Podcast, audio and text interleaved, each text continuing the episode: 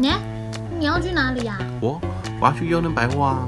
优能百货什么时候新开的？卖什么东西的？啊！哎，我也要去，带我去。欢迎光临优能百货，与我们共度美好的时光。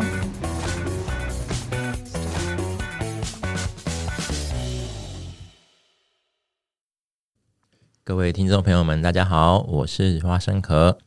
今天要来跟大家分享一本好书，叫做《最高休息法》。为什么要分享这本书呢？因为我最近觉得啊，我平常啊再怎么休息啊，睡得再多，不知道为什么就是觉得好累、好疲倦。那平常好像不论忙不忙，注意力无法集中，常常会想一些有的没的，导致做事情的时候都没有办法有效率的完成它。不晓得听众朋友们是否也有跟我有似曾相识的感觉呢？如果你听到之后也觉得天哪，这就是我的状况，那么我告诉你，这代表你累的可能不是身体，而是你的脑袋哦。所以今天这本书要教大家如何改善你脑部的疲累。那我学了后就觉得获得了很大的帮助，所以想要分享给各位听众朋友们。这边有四个观念要跟大家分享。第一，要获得真正的休息啊，就得消除大脑的疲劳。大部分的人都以为，所谓的休息指的就是让身体休息，像是好好的睡一觉，或是去做全身性的舒压按摩啊、泡泡温泉啊。但像这样的身体休息固然很重要，但是有些疲劳是没有办法靠这些方式来恢复的哦。那就是所谓的大脑的疲劳。脑部的疲劳跟肉体上的疲劳是有根本上的差异的。再怎么休息，大脑的疲劳还是会不知不觉的累积。而大脑的疲劳一旦慢性化的持续累积下来，我们人在各方面的表现就会变得越来越差，甚至可能会导致心理的疾病。听到现在，大家一定很好奇了，那到底要怎么让大脑休息呢？脑袋当然有脑袋的休息方法。这本书的作者久贺古亮本身是一名同时拥有日本与美国医师执照的医学博士。他在日本致力于临床及精神药理的研究后，再到美国耶鲁大学从事尖端脑科学的研究。他在面对各种居民的心理疾病时，发展了大脑科学的疗法，将大脑视为一个器官来做治疗。告诉我们的一个重点：我们大脑的累、这个疲倦，都是一个叫做 DMN 的这个器官搞的鬼。大脑平常消耗的能量啊，占到了人体总的能量的二十 percent。而且这个二十 percent 的大脑大部分消耗的能量都被用在了这个 DMN 叫做预设模式网络的这个部分，在大脑未进行有意识的活动时，执行基本的运作。举例来说，嗯，像我们一般进行任何有意识的活动的时候，只需要大约五 percent 左右的能量，但是这个 DMN 竟然要消耗到六十 percent 到八十 percent 这么多。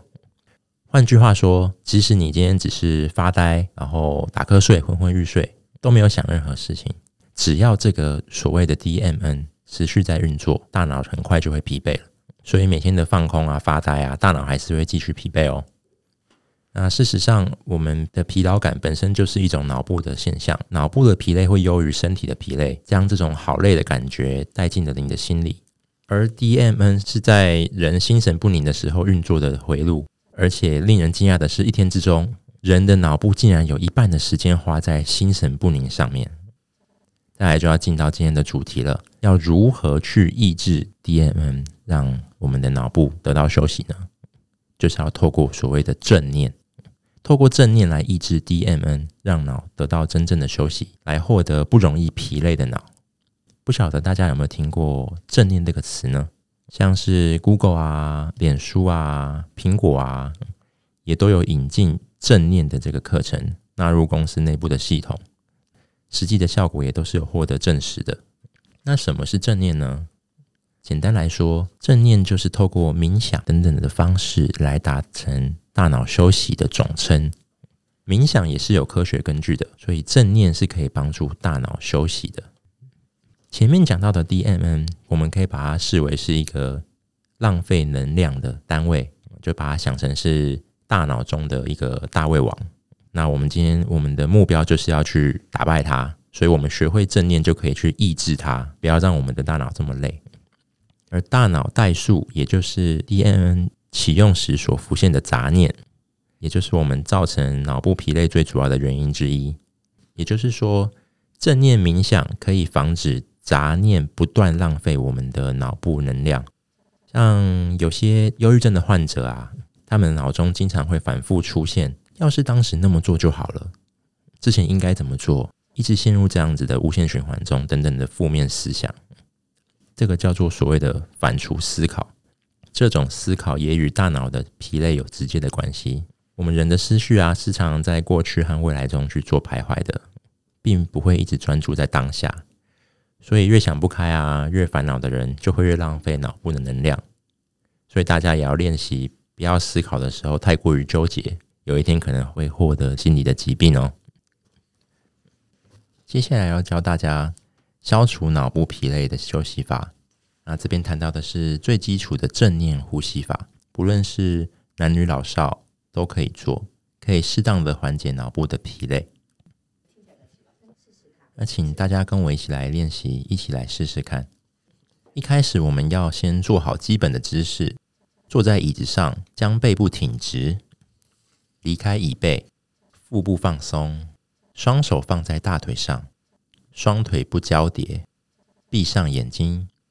将意识导向身体的感觉，感受与周遭的接触，例如脚底与地板、屁股与椅子。注意呼吸，注意与呼吸有关的感觉。